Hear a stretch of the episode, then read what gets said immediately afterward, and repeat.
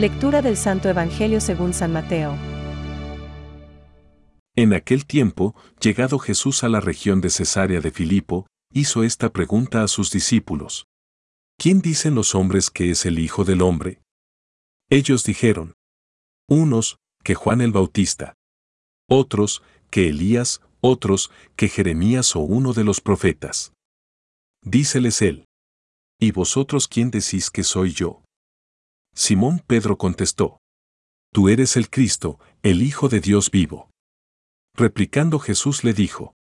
Bienaventurado eres Simón, hijo de Jonás, porque no te ha revelado esto la carne ni la sangre, sino mi Padre que está en los cielos.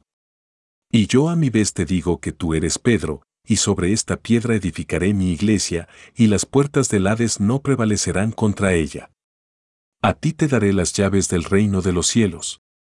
Y lo que ates en la tierra quedará atado en los cielos, y lo que desates en la tierra quedará desatado en los cielos. Es palabra de Dios. Te alabamos, Señor. Reflexión. Tú eres el Cristo, el Hijo de Dios vivo. Hoy celebramos la solemnidad de San Pedro y San Pablo, los cuales fueron fundamentos de la Iglesia primitiva y, por tanto, de nuestra fe cristiana. Apóstoles del Señor, testigos de la primera hora, vivieron aquellos momentos iniciales de expansión de la Iglesia y sellaron con su sangre la fidelidad a Jesús. Ojalá que nosotros, cristianos del siglo XXI, sepamos ser testigos creíbles del amor de Dios en medio de los hombres tal como lo fueron los dos apóstoles y como lo han sido tantos y tantos de nuestros conciudadanos. En una de las primeras intervenciones del Papa Francisco, dirigiéndose a los cardenales, les dijo que hemos de caminar, edificar y confesar. Es decir, hemos de avanzar en nuestro camino de la vida, edificando a la Iglesia y confesando al Señor.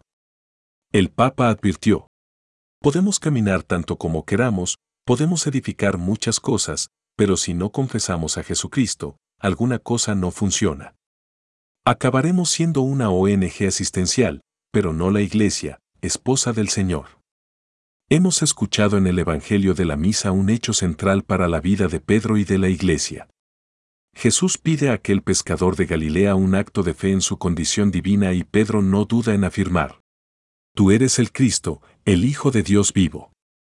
Inmediatamente, Jesús instituye el primado, diciendo a Pedro que será la roca firme sobre la cual se edificará la iglesia a lo largo de los tiempos y dándole el poder de las llaves, la potestad suprema. Aunque Pedro y sus sucesores están asistidos por la fuerza del Espíritu Santo, necesitan igualmente de nuestra oración, porque la misión que tienen es de gran trascendencia para la vida de la Iglesia. Han de ser fundamento seguro para todos los cristianos a lo largo de los tiempos. Por tanto, cada día nosotros hemos de rezar también por el Santo Padre, por su persona y por sus intenciones.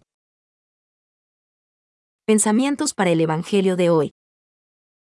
Como no hay que oponerse a la voluntad del Señor que decide, he respondido con obediencia a lo que ha querido hacer de mí la mano misericordiosa del Maestro. San Gregorio Magno. ¿Y tú, has sentido alguna vez en ti esta mirada de amor infinito que, más allá de todos tus pecados, limitaciones y fracasos, continúa fiándose de ti y mirando tu existencia con esperanza? Francisco. Y enseguida se puso a predicar a Jesús en las sinagogas. Que Él era el Hijo de Dios. Este será, desde el principio, el centro de la fe apostólica profesada en primer lugar por Pedro como cimiento de la Iglesia. Catecismo de la Iglesia Católica, número 442.